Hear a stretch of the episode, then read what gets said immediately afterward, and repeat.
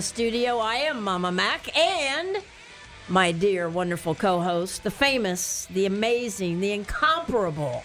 I've never used that adjective. No, that's a new one. That is a new one. Dr. Angel Falzone, PhD, licensed mental health counselor, and we are always so glad to be right here in these chairs. Yes. All right. Thank you. right. See, yeah. See how famous she is? She is. Thank you, Pete. And we're always so glad to be right here on Thursday nights. What a joy. Sometimes we have to uh, play reruns occasionally, once in a while, when you're out of town or I'm out of town.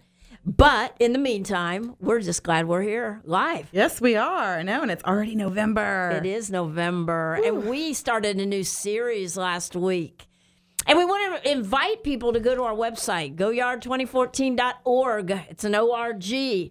And listen to some of these shows because our website is a little different than the podcast here, which they can go here too.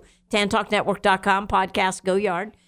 Why would they want to go to our website? Well, the website has all of our shows titled, so you'll kind of get a gist of what that show is about. So we might have done a show about stress or parenting, and it didn't make sense for you in the moment we did it, but you can go back and find it when life happens. Exactly. And actually, um, about every month or so, we catch up the website. So it's a little behind right now. Got to get with the webmaster. But anyway, you can go to like last week's show. If you missed it, go to tantalknetwork.com, go to podcasts, and then go to Go Yard, and you'll find it right there. Because we started a new series last week, and we knew it would be more than one show, but it's going to be more than two shows It's complicated. or three shows. And the title of it is it's complicated. It's Complicated. Surviving divorce. and right, and that is a complicated I- issue, isn't it? It really is. And you know, last week we we really, of course, we always love doing these shows. It's just fun, you know. We get in here and we can't even we amaze ourselves of what happens in here. We, we because, do. because uh, we don't really talk it talk it out or anything. We have some notes sometimes, and sometimes we don't. but uh, this topic is so important. Why, Doctor? Well, you know, I think it impacts a lot of people, and it's something that people just don't talk about. Um, they may talk about, you know, oh, I'm going to divorce to somebody they trust, but you know, a lot of times there's a, some shame associated with it, feeling like I failed or maybe I'm doing something wrong, and so it's just not a topic that a lot of people will go out and seek resources and, and get support for. Or there's not a lot of support available because it's kind of like this thing that we all know is there, but we really don't want to talk about that nitty gritty part of, of divorce. And there's a lot of nitty gritty parts to it that need to be exposed. It's kind of painful. It's very painful. And excuse me, guys, everybody, I've got uh, the tail end of a cold that my little twin granddaughters gave me last weekend. So I want to thank A and B for that contribution to my life. but anyway, so I make off here and there. But we d- we started this discussion last week just about the fact that people get divorced for a lot of different reasons, right? Oh, absolutely. And and we kind of talked about an escalation. Sometimes people get divorced because you you mentioned last week it, they're just not grow, they're, they've grown apart. They're not growing together. Yes. And that happens. And you know, one of the things I look at when we look at research and statistics and the numbers, one of the prime times that happens in a marriage is when the kids have left the nest. Really? You know, though they were the commonality that they kind of had that together, but then they Wow. realized I really don't know this person that I share a bed with every night, and Right. and that's a very um, common time that we'll see that I've grown apart divorce. And I think you mentioned last week, Doctor, that a lot of times people have been thinking about divorce for maybe two or three years or four years or whatever before it actually starts. Do you want to amplify on that and why would that be? Well, they're contemplating it, you know, and it's not an easy decision. Oh, no, it's a Um, very difficult one. Because there's a lot of, of shame or guilt behind it. So a lot of times people make that decision. The person who initiates the divorce has contemplated it for at least three years before they've ever taken a step towards divorce. Wow. Well, we talked about all that last week, so go to last week's show and catch up on all that. But we didn't intend to, but we got into a discussion of the spiritual aspects last week at towards the end of the show because so many people love to spout the sentence God hates divorce and then they don't realize that God wants us to be happy and in- peace. That's really what it's about. Absolutely. And and you're right. And that leads to a lot of guilt that people Right. struggle with and a lot of reasons why there's a secrecy behind it. So they may be struggling, but they're not admitting that they're struggling and able to get help because there's a shame behind that in the faith systems for a lot of faith systems out there. Well, absolutely. And there's probably, and I know this to be a fact because of years of counseling as a pastor, a lot of people are sitting in churches and feel that they cannot get relief from a, a even a um, abusive relationship because their pastor would kick them out of church or whatever. Well, and that happens. And, you know, in a faith, the Christian faith especially, but it's based on a patriarchal society, you know, a system there where the man is the head of the household. And, you know, when you have an abusive system, they, a lot of faith systems will guilt women to just submit to your husband and this is what God wants from you. And, and they buy into that while they're being abused for years Right. and years. And so that's a very complicated, system the whole Oh, that is. faith piece is complicated. And we kind of touched on that last week, so we won't go back over that. But just to let you know that you re- really need to go catch part one of this series. Tonight, we're going to talk about kids and divorce because that's one of the major reasons that I've heard through the years, and you as a counselor probably have too, about why people hesitate to get a divorce because they may be miserable, they may be being abused, they may be emotionally abused, they may be physically abused financially abused, all the different abuses that there are. And yet they think, I can't do this because of my kids. Well, you know, there is a belief that um, people have that, oh, well, divorce is really, really hard on kids and it's going to ruin their life and, you know, it'll sabotage everything that they have in life. And now, you know, lead them into drugs and alcohol and all kinds of bad stuff. But the truth is, when you take the research apart, that it is more healthy for children to have a healthy single parent and have divorced parents than to live in a toxic marriage environment.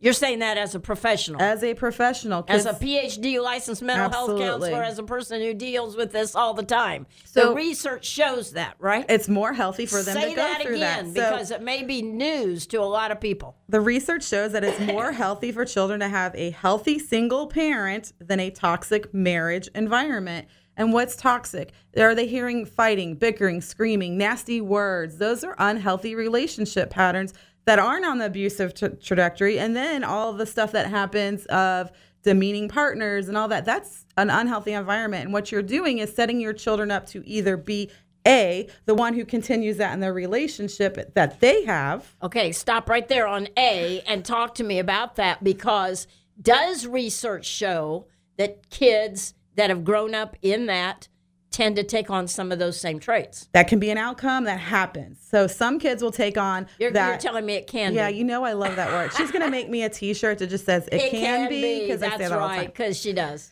And by Um, the way, why don't you introduce your guest? Here? We do. We have uh, Michelle Schmidt here, my uh, friend from back in middle school, sitting and listening to us in the audience tonight. yeah, yeah. Somebody knew you clear back then when you weren't on a PhD and She famous. did. She knew me when I was Not snotty little middle schooler. naughty little middle schooler. Well, welcome, Michelle. We're glad you're here in the studio. It's always fun to have our friends come in. Okay, so back to A. So, what does the research show about kids that that do they tend to, to have some of those same behavioral patterns?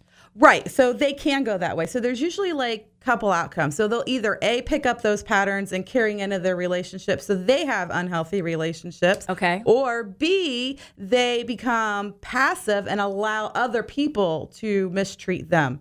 So they they're set up more for abusive relationship systems. And this can happen, boys or girls. It doesn't, doesn't matter. Gender doesn't right? matter. Absolutely not. So we'll see. Um, sometimes we'll see some um, birth. Their uh, place in birth may make a difference. order? Uh, birth- Really? thank you. It's Thursday. My brain's tired. Um, birth order can make a difference. We'll see like older kids tend to take on more of the aggressor part, whereas uh, younger kids may take on the more victim- victimized part. Oh, really? Absolutely. But it sets them up and it teaches them this unhealthy, toxic system is normal. It's their normal. Okay, homes that have like a lot of this kind of stuff going on before a divorce or during the divorce, or maybe everybody's still trying to live under the same roof and God forbid that's very difficult, right? But if that's the case, they are these kids are seeing some intense interaction. They are and very unhealthy interactions, but they're Right. seeing it in their home, and our home is normal. So no matter what your home environment looks like growing up, that's what we gauge what That's everyone's home should look like. And Right. so when we accept that as normal, we repeat those patterns in one of those ways. Okay. So that is a very important issue for those of you out there in Radio Land that are thinking about divorce or are going through it right now. That you're actually going to help your kids if you can get to a place of stability, not this crazy behavior. Right. And if you can become healthy and independent, that is kids are resilient and they'll learn healthier relationship styles and behavioral patterns. They'll learn what's not accepted and what is accepted. And that's an important lesson. And we teach what we model. Right. So we can't tell our kids, yes, I want you to have someone who treats you well when we've had someone who's treated us like dirt for, you know, the last 16 years because what you model is what they learn. Exactly. And so often kids are are so vulnerable. A lot of times these kinds of relationships, it's bad when the kids are little and it just continues up. And that's all they've ever known. It is all they've ever known. Um, and you know, the the awesome part is kids are very very resilient, and so when we stay in that toxic marriage relationship, or even just we're cohabitating, but it's a long term relationship. If it's a toxic relationship, our kids are going to have more anxiety. More depression, exactly. lower self esteem. It's teaching them unhealthy relationship patterns for their lives, their higher incidence of substance abuse, early sexual activities. Like that's the trajectory we see when kids stay in that really toxic. And is that because, well, let's just take the drug abuse and early sexual activity, isn't that because they are trying to find an escape from all the crazy they're going trying to cope with home? it? They're trying to cope Right. with it. And so they will find, you know, some boys tend to take more risk taking behaviors to cope with it, you know, so girls tend to internalize and be more depressed. Um, so it does, it sets them up for harm in their life. And that's not what we want as a parent. No, absolutely not. So you're actually probably helping some people out there in our audience right now, Dr. Angel, who have maybe not not sure what they want to do in this about the situation they're in. Um, speaking of toxic, I want you to go back to that for just a moment. You said name calling.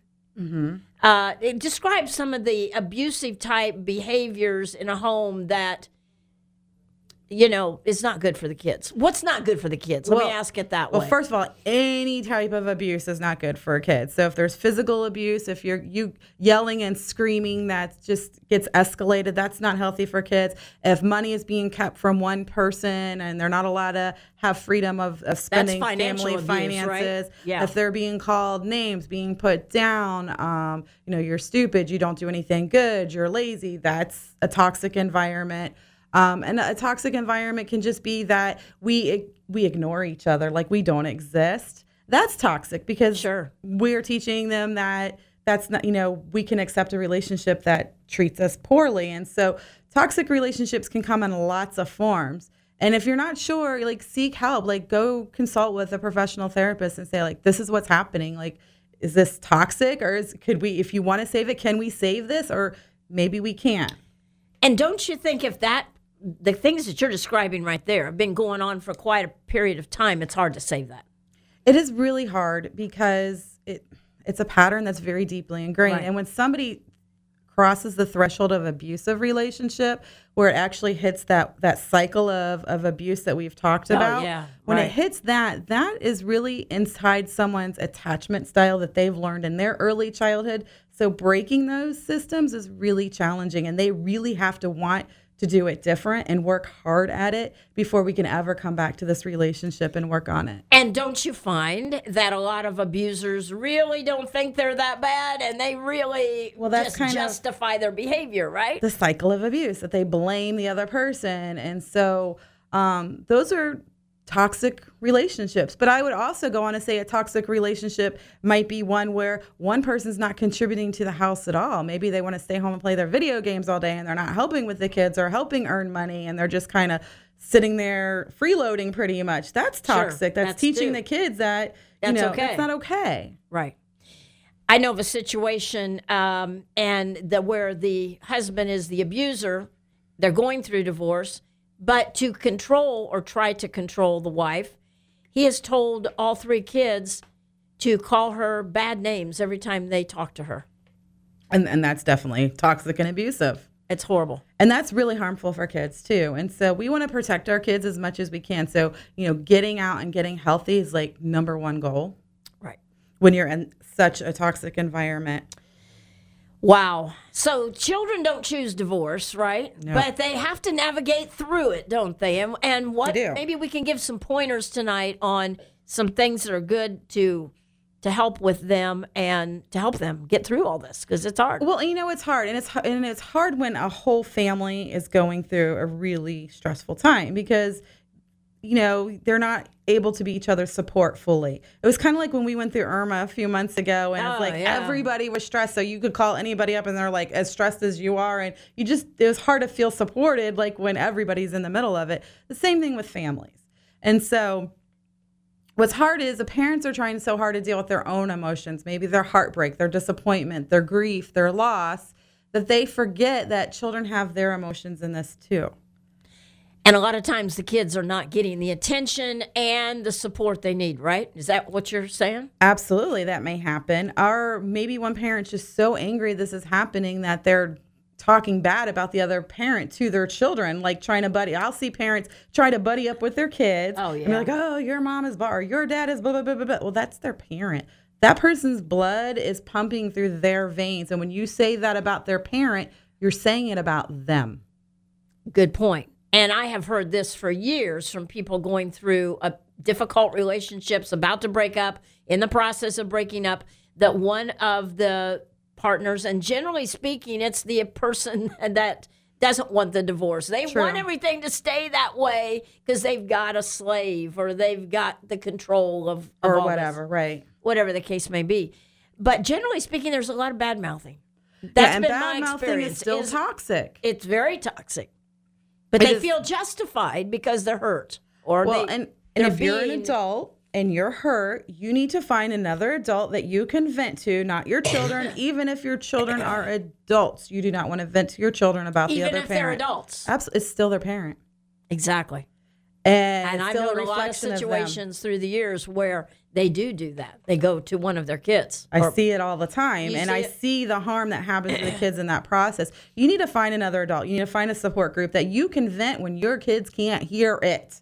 Not the next room, not stepping outside on the phone, because kids will hear that. You Right. need to be where they cannot hear those conversations. So, but let's say I'm just playing devil's advocate Go here. Somebody says, "But you know what? My husband is that way. He's horrible. So why can't I tell my adult children, for instance, about this? I mean, after all, they need to know why I'm divorcing his butt." Not at all. You don't need your children's approval in this situation. you have to make the best choice you can for your family. And as a parent, your job is to protect your children. Right. Truth comes out. Protect your children. Keep them safe. Now, we Keep them talk safe. about this concept a lot on Go Yard, don't we? We do. When it comes to parenting, when it comes to interaction, it's about keeping your children safe. Absolutely. You want to amplify on that, Dr. Angel? Well, and that's emotional safety, physical safety. That's keeping them safe. And so the way you keep them safe is you don't talk down about their other parent, no matter how bad that parent is. That child does not need to hear that. Okay. And so one of the ground rules, I mean, I, I'm divorced, and the first ground rule I set when I separated was we don't talk about your dad negatively in this house. If you have a problem with daddy, you talk to daddy. That's right. And that's been the law ever since. And there's not, they'll get frustrated. They'll find daddy's true colors, their own selves, and get frustrated. That's an issue you need to take to your dad. That's Right. not a that's not a this I did the same thing as much as possible when I went through it, but that was many years ago. But but I do think it's very important that we try our best not to badmouth the Absolutely other not. the other parent. I think that's huge. Uh, even if the other parent badmouths you, what if that's happening? The other parent is so mad about the divorce, whatever, that they're just ragging on on let's say the wife, and sometimes it's the other way around, husband wife, but just the same. Well, you can't control what other people do. I can only control what happens in my house. Right. And so I took that control over my house, and that's all I can control. The other person can talk bad and belittle, and they're showing their they're showing that they're not protecting their, and the kids see that, and Right. they feel the difference. Like I know my kids felt the difference. They're you know when they were at dad's, it they felt that crisis state in that house and this all this horrible stuff. Right. And then the kids feel like it's betrayal to love one parent means I'm hurting another oh, parent. yeah, exactly. And Betrayal. so they're caught in the middle. They're both these people are their parents. goes back to the safe word, Mm-hmm. right? You want to keep them safe and keep them from feeling that kind of. It's hard enough, but th- to be feeling like they're being pulled all the time. And in, in my experience with with counseling, and yeah, it's pastoral counseling, not what you know. I don't have those licenses that you do, but I do know that so often that there is one parent who is really, really bad mouthing and causing huge problems behind the scenes Well, and or that right can out, happen. right out, not behind the scenes. I mean, right out.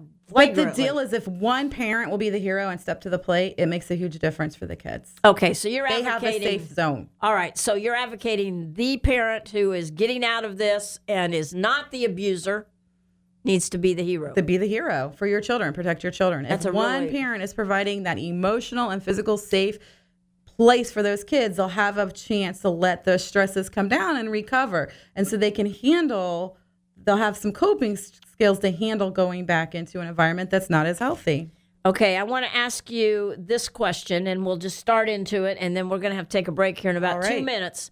What happens when the parent that doesn't want to be divorced, let's say, let's call that person the abuser, is doing so much bad mouthing behind the scenes that the kids are twisted and and how, how am I trying to ask this?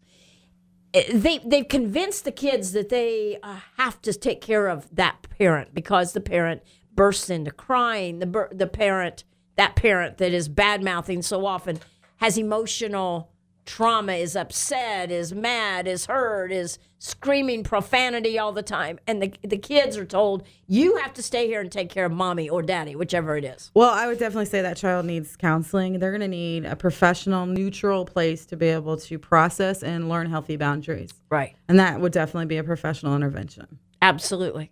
So, if that's not happening, you would advise that now to our audience that they need to get some professional help. Absolutely. Kids need their own counseling, not Right. counseling with the parent. They need a place to have their own safe zone of expressing what they're feeling and what, what's happening in their own way. And does that usually happen in these divorce divorce situations, or do you know? Um, you I do a know- lot I of- do a lot um, of chil- child- and I do a lot of children counseling through that. Um, a lot of times they'll come to me because it's a manipulative tactic to try and get you know aside. but the end result that child is my client, not the parent, and uh, I focus on helping that child learn healthy, safe relationships and boundaries, and so we see a lot of progress with that individual child. Fantastic. We're coming right back. Stay with us. Call a friend. Have them join us tonight on Go Yard.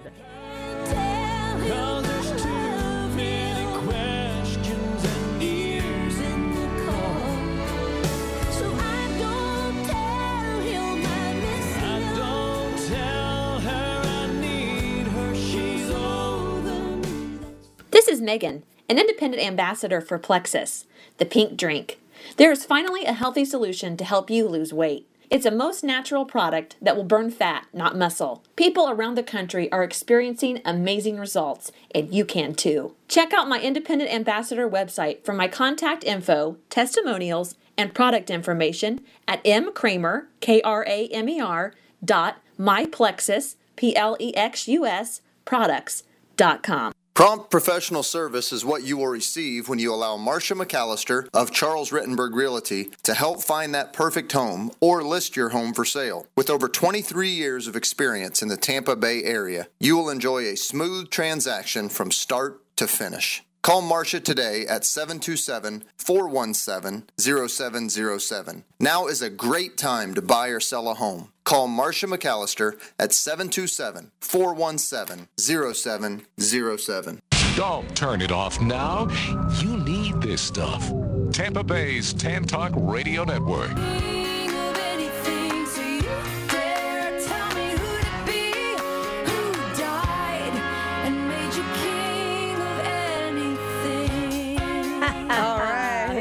Made you king of anything. All right. Welcome back to Go Yard. I'm Mama Mac along with my co host, Dr. Angel Falzone. And in this last segment of the show, yeah, there. Thank you. See, she's famous. She is. People, everybody knows that now. Uh, we want to invite anybody out there who'd like to call in with a question or a comment. You can do that in this part of the show, 727 441 3000. And Dr. Angel will be more than happy to solve your problem. 727 441 3000. And so let's go back. We're talking about divorce and we're talking about how it affects our kids. Absolutely. And it does affect our kids. And anybody thinks that it doesn't, they're wrong. But I, well, the point we made earlier is that there can be just as much, if not worse, effects staying in a very dysfunctional relationship. Absolutely. And so when protection of our kids should always be our first priority in a divorce situation. Okay. You're going to have to be the hero and put your own feelings to the side sometimes Right. to be able to do that. Um, and remembering that the person you're divorcing is still biologically connected to That's right. children. And so you want to encourage and foster relationships with their extended family. That's still their family. So it's not let me keep you from anybody that has anything to do with your mother because we're not, you know, But they do that. People going through divorce, I've seen it so many times. They try to play that card of I, I'm just going to isolate you right here. You're you're my child and whatever. and, and, it's not healthy. And if we're protecting our kids, we need to foster all of their relationships Right. of their family, and that's both sides of family. because they need that sense of everything staying they need connection. That's Yeah. their blood connection, right, right. And that's important. Don't you see a lot of times that one of the parents does try to Absolutely, isolate their kids? and not let them have visitation or talk negatively about their grandparents or their cousins or their aunts or their uncles. That's family to this child. This is this child's family, and it's really important you keep that in mind because. When you're saying negative things, it is the same as if you're calling your child these things. I think that's a huge point, and a lot of people don't realize that. So it's important that the, the kids are allowed to maintain those relationships. What about the parent that is saying, uh, "I don't want you to go to your mom's because blah blah blah blah blah," you know, and they and the parent who really tries to keep those kids totally um, under his or her control. Well, and that's where we need more professional interventions. That's where professional therapists are really important. That's where maybe legal, you know, things have to happen because, you know, the ultimate goal through a divorce should be the protection of kids and keeping them safe. And so, if a parent, like we call parent alienation, where a parent tries to alienate the other parent from the children, and it happens a lot of times in abusive lot, systems. doesn't it? Yes. Very much so. But the court recognizes parent alienation. It's super hard to prove, but that's why you need therapists. That's why you need outside professionals to kind of. Tell me about a guardian ad litem, and when would that guardian be appointed in a divorce situation? What is a guardian ad litem? Some people out there are going to ask that. Oh, that's a great question. So, a guardian ad litem is a court appointed guardian that is supposed to represent the kids' safety and protection and help the kids maintain their needs through this divorce. So it is not Okay. about taking sides with the parent who's right, who's wrong. It's not about that at all. Is is this are these kids having their needs met? Are they being protected? That's their whole job. And giving the children a voice in court. Okay. And so they can So be they will speak for the children in court and to the judge. Absolutely. They would have asked the They kids. advocate for kids. They talk to the So kids. they would have said to the kids, you know, what's your perspective or how do they How are you feeling? What's going on? How- what do you want? And does it always happen the way the children want? No. But their job is to make sure these kids' rights are being protected through this process. And the messier the divorce, the more important a guardian ad litem can be. So if you're leaving an abusive relationship, guardians are really important um, because they can navigate the system and advocate for protection. They can help. You know, see that parent alienation happening and, and get those steps. And I know in your capacity and the job that you have, and all the counselors that work under you, and all of that stuff, you have the opportunity from time to time to work with these guardians. I work with them all the time because they're wanting what's the professional clinician's, you know, impression? What's going on? What are your recommendations for this child? Right. Okay. So it's a good thing when attorneys decide for a guardian. And how does that happen? Why would that happen? So you can make a request to the courts and then they'll assign a guardian ad litem and they're volunteers and they do a great job. They're trained and, you know, for the most part, they do a really, really good job advocating for this kid. So they'll visit them at school and just really see what the world is like and how they can help keep it together through this process. Okay. So if one person that's, let's say, getting the divorce, who is the one who's been being abused, can they add, ask Yes, they for can a request, guardian and they- and they if need they're not, if they're having problems working with the other parent, right? Yeah, they'll have to go through the legal. Their attorney would have to um, make that request formally, but they can get one appointed. Okay. Especially if the other part of the equation is giving them a hard time and and, and doing the parental alienation. So I want to I want to go back to parental alienation. So guardian ad litem is a good thing, and if any of you out there are in the middle of this and a guardian has been appointed, that's a good thing, right? Absolutely. Okay, go back to parental alienation and why is that so important to know about it and to recognize it and to be on alert for it? Well, and it is exactly what it sounds like it is. It's when one parent is attempting to alienate the children from the other parent. So they may try and sweet talk them into staying at their house or buy them nice gifts or give them special privileges so that they won't go visit the other parent. And it's super toxic and unhealthy for kids. They need access to their parents. Right, both of them. Both of them, unless you have like, you know, super abuse happening to the kid. If you have abuse happening to the kids, then no. That's different. Then yeah. if you you know you have drugs happening to the, you know that's a different situation. But outside of that, they need access to their their parents, both. Okay, so parental alienation is something that the court does recognize. That It you is, just it said is that, recognized. Yes, it's hard to prove, which is where right? you Why need, is it hard to prove? well, it's hard to prove someone's motive sometimes, Ah, okay. and it's really based on it. Their whole motive being to keep them away from the other parent. So Right. we, it takes time to see that pattern, and so it can be a little more challenging. Okay. All right. Okay. So it's important that we are aware of that and Absolutely. that our audience is aware of that. So, okay, what happens in a situation? Okay, we're having a fake, it's just, you know, situation here, but let's say they're uh, halfway into divorce. And by the way, how long does divorce take? It can take a long time. It can be a short process of a few months. It can take years. So it all depends on a lot of other factors, Right? right? you get along? Are you agreeing where you're at in this process? So the more agreeable you are, the quicker the process. The less agreeable you are, the longer the process. So if in an abusive situation, let's say that the person that's being uh, abused really needs to get out of this whole mess and get things life settled. Does the judge ever say, "Okay, I see all this going on. We're going to move this along"? They can do that. They can always intervene. Uh, but it can take times because, you know, court dockets are busy and, and things can take time to happen. Right. There's also emergency hearings that should happen, but they don't always happen the way they should. Right. Um, there are domestic violence, um, especially if there's domestic violence in a situation. There are advocates and help that can kind of help with some temporary support and things to help keep you on your feet until the courts can intervene. Okay. All good.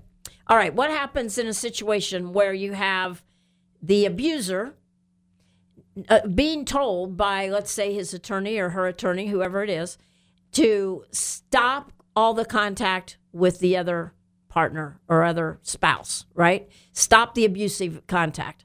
Because I've known situations, and you, I'm sure you have, where uh, the abuser does not take no for an answer and, and does not respect the fact that he's been told or she's been told to stop 300 texts in a week or to stop all the emails. Yeah, you can go file, you know, non-contact orders if you know if it And continues. You're talking about a restraining order? Yeah, non-contact restraining type orders. Yes, you can go through the courts and, and file those if it if it's overwhelming to you. But a lot what- of people don't want to take that step. Right. Why not? I don't know why not. Okay. I think everyone has their own reasons, maybe fear, maybe I don't know, but you can, you know, ask the courts to intervene in those cases. Okay. So, but when you have somebody that absolutely disregards, disrespects what his his or her tur- attorney said, they're going to do it however they want to do it, and they're going to continue to uh, talk down about the other parent. They're the, all the things that we're talking right now that they shouldn't be doing, and they're actually continuing to do it because there's no respect.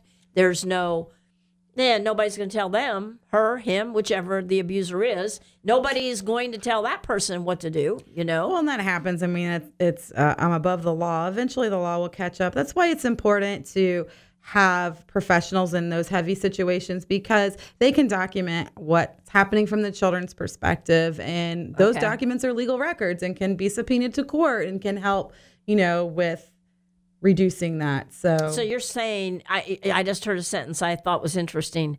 It that will catch up with them. it you, yeah usually does catch up with them because judges don't take it too kindly when people don't obey orders and Right. you know um, sometimes it takes a bit but usually it will catch up with them Okay. and and there are laws in place too so like if they're ordered to pay child support and they're not paying child support there are way you know they can lose their driver's license in the state of florida like there's repercussions Okay. That can help force them to comply with regulations Okay. Like some others. What are some others? Driver's license. What else? I don't know it all offhand. Okay. Um, sorry, I'm not an attorney, Mama Mac. All right, that's okay. You're very knowledgeable though for not being an attorney, because you've had personal experience with all this. and with I the work people through a lot of people. Yes. Yeah, you work with people. Okay, so it so for I guess the point I'm trying to get at is for the listener out there that it has been abused, who has is going through a terrible time of divorce and all of this, and the other person doesn't respect no for an answer. The other person doesn't care what his or her attorney says to them, whatever. Give them some hope, will you? Well, you know, and the hope is is stay strong. Okay. Um, the really important part is a lot of times the abuser's motives of continuing the abuse is to get you to learn, overwhelm you and get you back, and kind of so they can keep that cycle of abuse up. So you got to stop it. So what you feed grows, what you starve dies. So you know, getting those no contact orders if it's crossing those thresholds. If you're not feeling safe, absolutely get restraining orders. You know, making sure you're documenting what's happening, how it's happening, keeping good records. Really important for courts. Courts want records, and you eventually will get there. They will try their delays and their continuances, but it does get to court. And, you know, the better your documentation is, the more likely, you know, there's a lot of hope for things happening of a more favorable outcome for you. So I just heard you say something about if tell me if I'm wrong here. Uh, that it's kind of like the abuser, where let's go back to that, is beating down the person to try to get his or her situation resolved. In other words, they want that person back, you said, or they don't want to pay money, they don't want to pay child support, so they want all the kids living with them. Oh, Does- absolutely. There's a lot of that manipulation that happens and through these situations. And the important part is once you made that decision to leave, you stay strong in that decision Right. and get whatever support you need to help you stay strong. If that's you need to be in counseling, then get in counseling. If you need to be in a support group, get in a support group. If you just need to have supportive people that you can cheer you behind and help keep you strong, the more you feed the negativity, the more it, it grows fear for you. And so Fear is one of the major You gotta cut it off. problems. It yeah, is. It it's one of the major things. So let's talk about communication between Okay. the two parents, okay? Because this has been a problem in a lot of situations that I've known about. Talk to me about communication. Well, what should it look like and what does it look like a lot of times? Let's start with what it does look like a lot Well, of a times. lot of times it's the phone call of maybe they're gonna say something about the kid, and then they're, oh, I miss you, or I want you back, or blah blah blah. I'll do, I'll change. It'll be, you know, it's the, The use the kid to get the door open, and lots of promises. Um, and you have to have really good boundaries when you're communicating with the other parent. That's really important. You have to know what I'm willing to talk about, what I'm not willing to talk, talk about, and how much. But what if they're crying on the phone and they're desperate and they're at your door and they're pounding on the door and they're so upset? You do not have to answer your door. You do not have to take phone calls. That's why we have voicemail. Um, I love voicemail and let it go to voicemail. if they're the person that's gonna, you know, you feel guilt and they're using guilt, don't don't get in the minute. You don't have to answer that phone when they call. You might decide, you know what, I might just look at my phone message once a day and, and then return any necessary calls. The important thing is limit the conversation to things only about the kids. So as soon as the conversation turns to the relationship or something personal, that's time to say bye and cut it off. Hang up. Okay, good advice. Hang up if you have to. So the person that has false emergencies all the time, the the spouse that is trying to manipulate to get this partner back home, so to speak. False emergencies. How do they handle those Well, things? you can decipher is this um, you have to get pretty good at confronting on the phone, like get direct to the bottom line. I call it bottom lining. Like, okay, what's Bottom the emergency? lining? Yeah, get to the bottom. What's the emergency? That's emergency. That's not an emergency, and that's the end of the phone call. Goodbye. Okay. Or, oh, that really is an emergency. Or you might want to define an emergency is if one of these children have to go to the hospital. Right. Don't call me unless that happens. And don't be available. Right. You don't have to answer just because they But call. don't you know? I've seen this with people going through this that have been abused for numbers of years.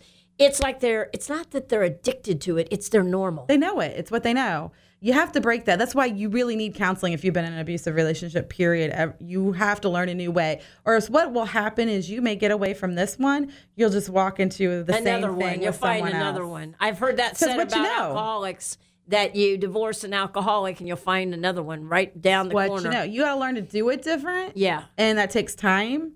And part of that is having that they're setting those boundaries, not being available, maybe looking at if you have the kids, there really shouldn't be a reason the other parent has an emergency when the kids are with you. So that you should really be able to limit your contact at that point. Maybe once a day you will listen to voicemails or respond to a text and keep it really on the kids. Okay. But don't you think a lot of times these are just manipulative techniques Absolutely. to get to the spouse? It's unhealthy relationship patterns and they get really explosive during a divorce. It gets super unhealthy sometimes. And so Back keeping to a your point you made earlier in the first segment. So often, I think kids are learning this pattern of behavior from what they're watching. Don't you think? they learn what they yeah what you model for You them said that earlier, and I think that's right on, especially when you're talking about these kind of manipulative techniques. right They're so, seeing dad get away with it. right so if one parent uses guilt to get the other parent to do what they want then the kids learn to use guilt you know they learn those things. They learn what works and it's not healthy for them. And so that's why it's important to get them to that healthy environment. But you have to be healthy too. And if you've been in an abusive relationship you're not going to be there yet. So be patient get some help set some boundaries stick to them. No matter how much you feel like picking up that phone like you're supposed to don't do it. You have to learn to break You that to- cycle. That's right. Okay, so in this whole thing about kids and all this, talk to me about codependency. And I know we've done shows on that, but it goes along right here with this. Because a person that's been, let's say, in an abusive relationship for 20 years and has left and come back and left and come back, and I'm going to get a divorce this time. No, I'm not. I'm going to, uh, you know, all of that kind of stuff, roller coaster emotionally and, you know, just bad for all these years. How do they really break this? Some of these habits. How do they with, do it? with professional help most of the time Okay, then It's- what it's is codependency? Define you that. know and it's where you need someone to have a problem you need to be needed ah, okay. You need to be needed. which is where we'll see some of these next boundaries get broke where like uh, one parent's having a problem parenting the children when they have them so they're calling the other parent for help Yeah, I can't do this. I can't handle this. don't it's not your job each parent needs to deal with the problems that happen in their own home And not that- the others And the rules are applied to that home, not the other home. Right, you can't wanna make rules for the other parent. Your rules are for your house. That parent's rules is for that. So what if you house. grounded this teenager because he was out in the garage smoking pot and you found him and you grounded him at your house, goes to dad's house or whatever, the other way around. So punishments do not go back and forth. Okay, good so point. each parent has to make their set of rules. They have to give the other parent the freedom to have their own set of rules. And what happens in this house is finished at this house. It doesn't. You're grounded, and you know one parent gets you know weekend visits, and every Friday the you know one parent's grounding them all weekend. Well, that's not fair to the other parent. So punishments finish in the house they start. Right.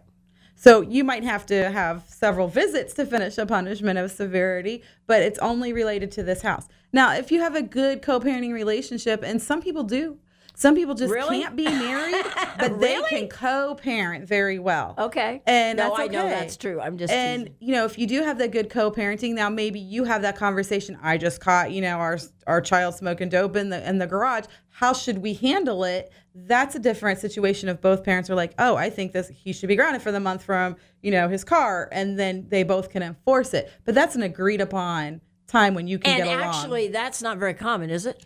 it's not common, but when it happens, it's super effective. Right. To to have both parents stand together. And some people really can co-parent and just not be married. Okay. Well, that's encouraging. It is encouraging. right? But unless there's that co-parenting element, what happens in this house finishes in this house. Okay. I like that. That's good. Um, okay. So then that what you're doing is giving the other parent the right to parent the way he or she wants to. To be a parent. Absolutely. And each person will have a different standard and, and that's that's okay. Kids can learn two different ways of doing things. Mm-hmm. As long as it's stable, that's okay for them. They they can get it. They'll, you know, mom's house is this way, dad's house is this way, and it may be completely polar opposite, but it's predictable for them.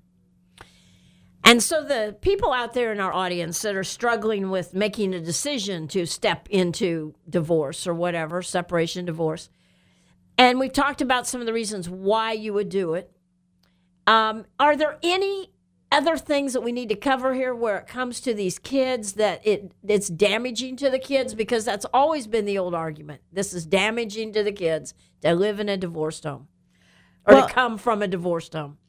Absolutely. That's the old way of thinking. And the research has definitely shown us that that's not true. And so creating predictability is really, really important for kids healing through the divorce process. Okay. So when- Predictability. When, we separate, we need to have a predictable schedule. Yeah. They need to know about what to expect. Um, if it's making calendars or when they get to visit the other parent, we Right. should Yeah. make a stable schedule as as early as we can agree on that so that the kids kind of know when I'm going to see this parent, when I see this parent. Like we need to have predictability that helps them heal. And it's not okay to keep have one of the parents hold the kids hostage, right? They no, that's not okay. But it And does happen. It does, and that's when you you need more professional interventions in those cases. Um, and they need to have, you know, a nice predictable schedule. So when I'm at, you know, parent one's house, you know, we eat dinner like this, we do this after school, like this is our schedule here. And when I'm at parent two's house, they have their own predictability, and it can be different, Right. As long as it's stable. So there's nothing wrong with it being different. Not at all.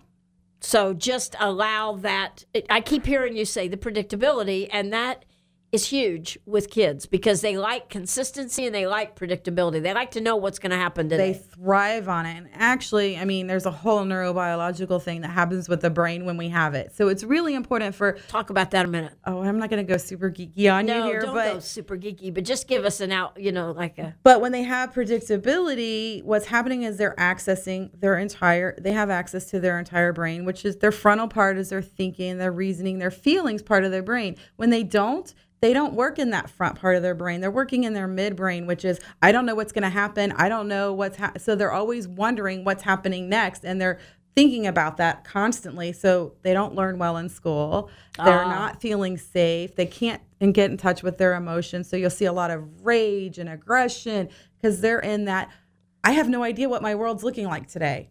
And that we can't live like that. It's kind of like living on the battlefield for kids. Like you put someone on the battlefield their brain is in midbrain um, it's this uh, divorce battlefield's the same wow, when it comes to the brain wow. So go back to the frontal part of the brain again. Why do we have to to live from there? So, well, we want to access our frontal, our frontal, prefrontal cortex because that's where we our learning happens.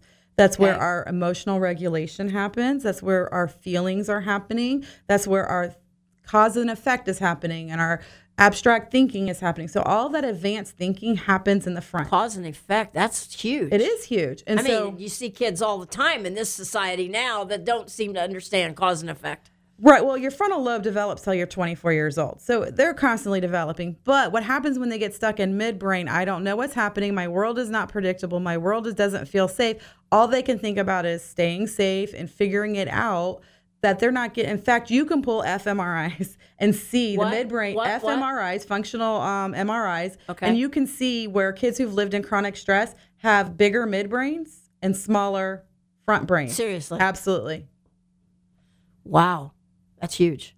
And so what they're doing is they're growing that You know, emergency system. this is so important that we discuss this so that parents out there realize the effects that this kind of abusive and Chaotic, disruptive right. and chaotic and name calling and all that that it is affecting their kids to right. live so in that. if they're living in that environment, Right. they're still in midbrain and they're not going to do well in school. They're eventually going to, you know, get frustrated. You'll see more aggression, more anger. That's why you Drugs, see that. That's why you see that trajectory. Right. They need predictability and stability and they need, uh, you know, a safe place. Okay. Sum it up, doctor. You got about a minute and a half, maybe, Pete, or two minutes. What does she have? Three. I have Okay. three, You I can just sum it up. Minutes, Dr. Angel. If you have kids and you're going through a divorce, your number one job is to protect them. Your number one job is not to go find a replacement partner. Your number one Oh job is not to get out there and Address date. that, please. Address that. That could be a show by itself. It, it, Um, it should be a show by itself, but well, that is what happens. That is when one They're person. so afraid of being alone. They're out there in the bars, and They looking- are. Your kids need you home and they Right. need you available as much as you can. Protecting your kids means you're not talking about the other parent negatively or their family negatively to that child. You're getting your supports met somewhere else away from your child so that they don't have to hear it. You're you're providing predictability, safety, you're you're setting boundaries for your communication with the other parent. Right. That's what it boils down to with kids. Safety, predictability. Yep. So be the hero. Every Wow. child needs a hero. Oh wow!